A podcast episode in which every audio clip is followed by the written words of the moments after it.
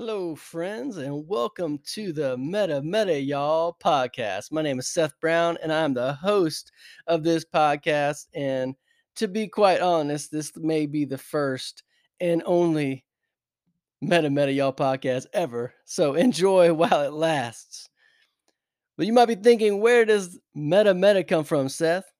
Let me tell you. It comes from a term, a word that I found out in seminary just recently. I don't think I've ever heard this word before. It's called, well, it's metacognition. Metacognition. So that's where meta meta y'all comes from. But see, metacognition, the definition of that is is thinking about your thinking. So to be involved in metacognition is to be thinking about what you're thinking. Why does this matter? That's what I thought. Why does this matter? And let me tell you, it matters a lot. Because here's the deal our thoughts, the way we think, it really gets into how we live. So we've got to get deep and really be serious about thinking about how we're thinking. So, metacognition.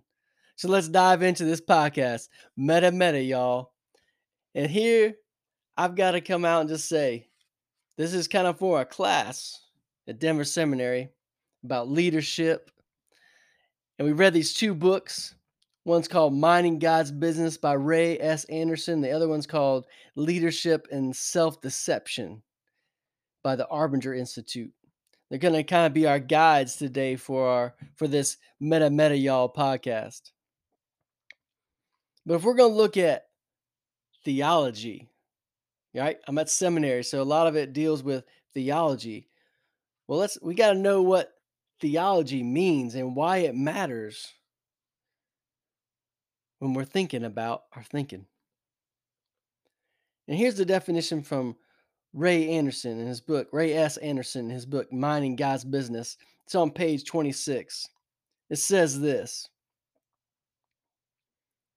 Theology is the task of being responsible to act and think in accordance with the way in which God, Theos, thinks and acts.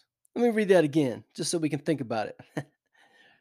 Theology is the task of being responsible to act and think in accordance with the way in which God, Theos, thinks and acts. I love Ray Anderson says here, it's not that easy. He's right. It's not that easy. But see, that's a great definition though of theology. And he goes on to really give this other def- to kind of define it even more on page 27 in the same book. It says this Theology is not our interpretation of the acts of God, for we cannot ourselves bring God under examination. He is not at our disposal, so to speak, in such a way that we can interpret him.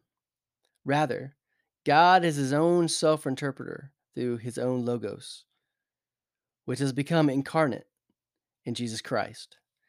Therefore, theology is the task and responsibility of bringing our minds, as well as our actions, under the direction of the divine Logos. This is a personal and devotional act, of course, but it is also an act and process of critical thinking. So the role of theology and metacognition is this is, is really getting our minds around who God is and begin getting our thoughts and our thinking centered on on him, on his word, on Jesus. And so centering our minds on that because I mean what bigger thoughts can we have than who God is? In my opinion. And then also what God thinks about us to really dive into what we're thinking about those subjects can have a gigantic impact on the actions of our life.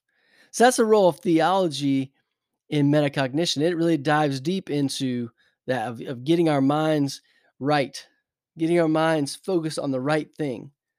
Right? Let me read that definition again just so we can continue. That's kind of a baseline of this of the rest of these thoughts that go through is all based upon this principle of theology and how theology plays into our thinking, into our metacognition.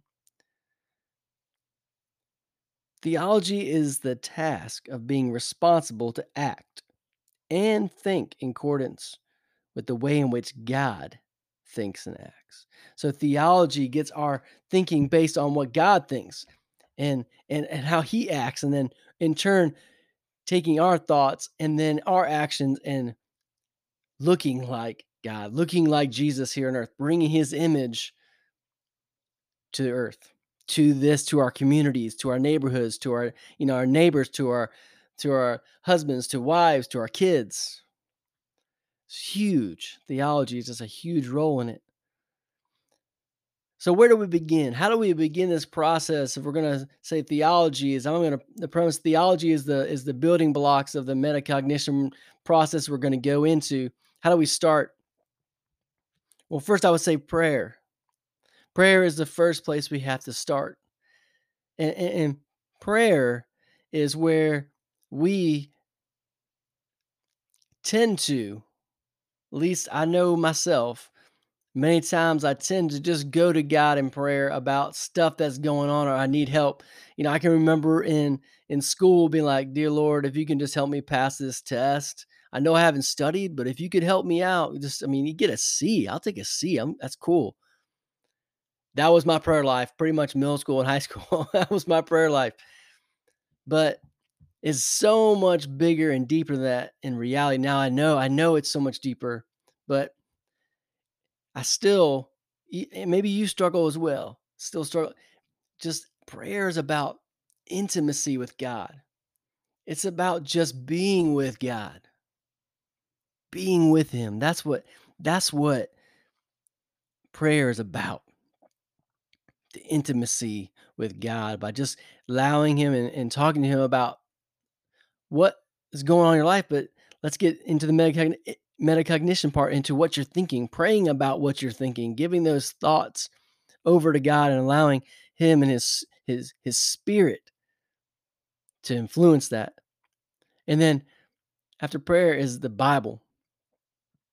Reading through scripture, allowing the logos, the word, you know, Jesus, the word of God to infiltrate our hearts, our minds, our thoughts, and then our actions by dwelling on his word. By dwelling on the word of God, by reading the Bible, we can begin to turn our thoughts and then in turn our actions towards God, right? Theology.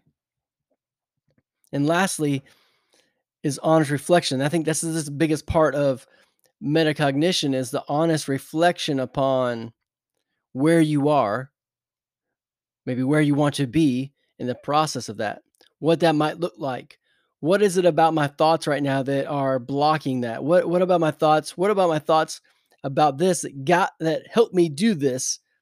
You know, understanding those thoughts can be so huge. Whether whether they're you know going towards being more like Christ or maybe thoughts that are keeping us from being more like Christ, but thinking about both sides of that coin can be so helpful and just following Him. So that's where we begin prayer, studying the God's Word, honest reflection. And then I'd even say maybe, you know, a huge part too, community, being involved in a, a local church where you have, you know, believers that are your age that are going through the same things you're going through. You also have those that are have walked through things you haven't walked through or have are walking through things that that you're walking through now. They've been through it. And, and so that'd be another even part of that And and and so metacognition is is is just a great tool to use. It's a great way to really dive into your thinking. And and you know, there's sometimes that you that you stumble upon things that you didn't know you know, you really didn't know what you were doing at the time, and then now now you realize it. And, and for me, the Enneagram. Now I don't know how you feel about Enneagram. Some people are real against it. Some people are real pro for it. Uh, and there's probably a bunch of people right in the middle of it. But for me, the Enneagram was kind of an introduction for me into metacognition, thinking about my thinking. Now, I don't know if you know much at all about the Enneagram. I'm not sure how much you know about it, but really, it's not a personality test. It's not it's not like that. It it's more about your motivation behind why you why you're doing something. So you really got to think about it, and and so there's that metacognition part. You really have to think deeply about about it and to understand to find out your enneagram number. So it's based on numbers. There's nine numbers. Each one has is I guess they call it a, a passion, and they also have um, kind of a I guess I'll call it a pitfall. And so by finding out these things, it can really get into your thinking your your eh, sometimes I use the word motivation, you know, passion and motivation. So you find out what that deep motivation is, and as you think about it, it really wow. When I started thinking about, I am an Enneagram nine, and the motivation based on the Enneagram, the passion is to, you know, keep the peace, to avoid conflict at all costs. So a lot of decision make decisions I make I'm realizing if I'm thinking through them, is I'm making these decisions to avoid conflict. And so the pitfall is that for a nine is that you fall asleep to your own life or to your own desires. So you just go along with the flow to keep the peace. And as as I started thinking through that, when I saw it, when I found out I was a, a number nine, I started reading about, looking into it. I started seeing and started really thinking and diving into why did I choose that or why did I do that in that moment? And it became it, it's metacognition. And so, some great books, just to throw a couple things out there at you if you are maybe interested in something like the Enneagram. Great book called The Road Back to You An Enneagram Journey. It's a book by Ian Morgan uh, Cron and Susan. Um, pulling up here. Susan Stabile. Great book. It was super helpful. Another is a podcast by Annie F. Downs called That Sounds Fun. In the last two summers, she has done a series called Any a Summer, where she interviews uh, a male and a female of each number type and gets them just to talk about their thinking. So it's a metacognition kind of whole podcast about it, um, about the Enneagram, but just thinking about your thinking and why and processing. And so it's really helpful. So to me, that was kind of an introduction to metacognition for me. And so when I've read this second book in this class, in my leadership class at Denver Seminary, this book called Leadership and Self Deception, it I, I really believe like the Enneagram part of already kind of looking at, you know, metacognition part that I didn't realize was there, but I was doing it. It, it to me, it helped this book. And you got to get, if you're into leadership or eh, man, if you have, if you, if you're not a hermit and living by yourself and never see anyone else, you don't need this book. But if that's not you, you need this book. Leadership and Self Deception by the Arbinger Institute. It is an amazing book. It's sim it the idea the the ideas in it are simple for you to grasp, but they are not easy, totally easy to make happen to pull off. But that's that's what metacognition is. It's it's thinking about these things. It doesn't mean it's easy, right? But it means that it's it's worth it. It's worth thinking about. So this book gets into a couple ideas. And so let me define a couple terms in the book as I, I'm not going to, uh, I am not going to go through this whole book. You need to just get it, but I'm going to drop a few small, just different nuggets of knowledge from this book. And so one of the first terms in the book that you come across is, is self-betrayal. And in this book, they define the Arbinger Institute in this book defines self-betrayal as an act contrary to what I feel I should do for another. So let me read that again. So self betrayal is an act contrary to what I feel I should do for another. All right, so that's self betrayal. And self-deception is really, if I'm just gonna loosely define it, is is basically justifying your self-betrayal. Alright? So you so self-deception is the way you go about justifying why and why it's okay that you self-betrayed, betrayed yourself. You played yourself. You know, you make justifications for that. And so it gives a great example in the book, and I think it's it's it's one if if if you have kids, this will hit home so fast.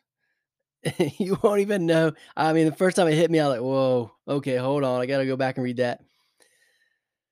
But because it was so real, it just slapped me upside the head. Was he he gives ex in the book this example, this guy, and he's being talked to by by, uh, another leader of the of the office at you know, manager at work, and that's kind of the the whole book's great read because it's you're kind of fly on the wall of this conversation that's going on, and so it's it's just great. And so it kinda comes down to the example of is that he gets up, his wife the baby's crying, right? They got a he and his wife have a small child. Middle of the night, sleeping, all of a sudden you you hear that little they hear the little baby crying. And you think you think to yourself, "I should get up. I yeah, I should get up and go, you know, change the baby's diaper, see what it needs, you know, see what he or she needs. I should go do that." But then you have a choice, and you can get up out of bed or, like a bunch of us do, is you pretend you're asleep. You don't hear that baby crying. And then you betrayed that thought, right? You betrayed yourself. And uh, that's where it starts. So you got the self betrayal. I should have got up. uh, I, I should get up and take care of the baby. Then you don't. And now here is where the self deception starts. So you start justifying why you betrayed yourself. Hey, I, got to get up in the morning, go to work, and maybe in, in a situation your wife doesn't need to get up. So she should have got up. I have to go to work in the morning. I'm important at work. I gotta have a well, I gotta have a good night's sleep at work because people are counting on me. You know, it's only fair. I got up last time when probably you didn't, but you're gonna justify it. But here is the real thing that just hits. And this is where uh, the book goes into this idea of the box. And the box is this you get yourself in the box not only when you you starts when you self-betrayal but then the self-deception but you start seeing the other person differently. It can happen even at work. You start seeing you seeing the other person as lazy or inconsiderate unappreciative insensitive they're faking you know they're a lousy manager they're a lousy worker. So all these things you start justifying, but then not only justifying your own action, but now you start seeing the other person differently. And what it what the box does when you get in the box, and what this book talks about is when you get in the box, you stop seeing uh, people as people. You start seeing them as objects. And see, objects become much easier to continue to see in that the light of your justifications. It's really easy to see them that way because they're just an object, not a person. The box it it it, it stunts your ability to see people and just you just treat them and see them as objects. And and it's powerful as you read through the book, but you know it's possible to get out of the box. But the only way to get out of the box is to is to one and we get into metacognition to think about your thinking, thinking about your thoughts, being honest, right? Right? Honest reflection on your choice. Going back to when you self betrayed, right? When you played yourself, going back to that. And then you have to see, stop seeing the other person as object and see them as a person. See them as a person, and you'll treat you you treat people way different than you do objects. And so to get out of the box, you have to do those. This is a, it's a beautiful book. So leadership and self the self deception by the Arbinger Institute. If you're interested at all this metacognition of really becoming the best leader at home, the best, uh, and just a you know a great leader in general. Now this is now it doesn't take theology to read this book, but your theology will make it theology will even strengthen this book to understand the importance of seeing people as people people seeing others that bear the image of god. It can only help to get you out of the box to push you. The gospel pushes you to get out of the box and stay out of the box. So how do we live free, right? How do we get out of the box, live a fr- live freedom from the box? Well, it starts with theology. It starts with our theology, like Ray Anderson said in the book. Let me read this quote again just to finish it off. I think it's page 26 or 27. Let's read page 27 here. It says, Therefore, Theology is the task and responsibility of bringing our minds as well as our actions under the direction of the divine Logos. This is a personal and devotional act, of course, but it is also an act and process of critical thinking. So, the metacognition and the thinking deeply from leadership and self deception combined with this theology man, it's a powerful thing to live free, to get you out of the box to live free. How you, you know, act and process, you know, how you act and process critical so critically thinking about actions and then translating all your thoughts into actions that reflect God. And another part of, of living free is this is this idea. I worked at a children's home called Eagle Ranch. And the director of counseling there at the time when I was there, his name was Ronnie Weeks. Just a great guy. And as we would talk, he talked to the. I, worked in the guys' home, so when he talked to the guys, he used this term, and I just and, and I didn't even realize it until really recently thinking about these books that he was really he was really trying to get these young guys to really start metacognition to start thinking about their thinking because he'd always when, whenever they make a choice that was you know negative and they and, and they try to justify it or say, he called that's stinking thinking. That's stinking thinking. And it really was.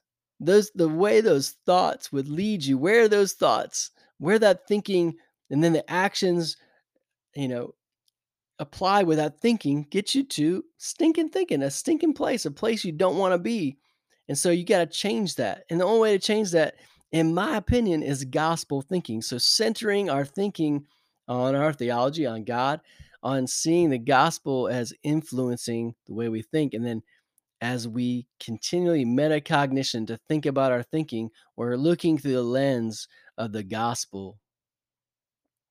We're looking through this lens of getting out of the box, of seeing others as people, not objects. It's real easy to treat someone differently if you don't see them as a person. And then lastly, like, you know, finding your, I would say living free, finding your true self. So for me, the Enneagram has been super helpful for me. But I'm sure there's other tools and other ways to do that. But helping you to really think deeply about how you see yourself, but how God sees, sees yourself. See, the Enneagram and the road back to you that book leads you to a place of seeing also not only motivations and pitfalls, but also seeing how those things translate into your walk with the Lord. And understanding those things can uh, can help you, and it's helped me so much. So finding kind of that that truer self, the self you want to be, the self that you want to be able to think like Jesus and act like Jesus, it helps So find something like the Enneagram, find something, you know, the Bible, prayer, and, and others tools, other tools that can help you. Find those things to get yourself to where you're thinking rightly, that your metacognition is leading to actions that display God to others. Well, I hope this has been helpful. I hope this has kind of been maybe an introduc- introductory course or idea to metacognition, maybe spur you on to think deeper about the about this, to really uh, look at how you can apply this to your own life, to your own leadership, to your own theology. And so I will say goodbye for now, and maybe the Meta Meta Y'all podcast will be back for a second episode. But thank you for joining in, and God bless.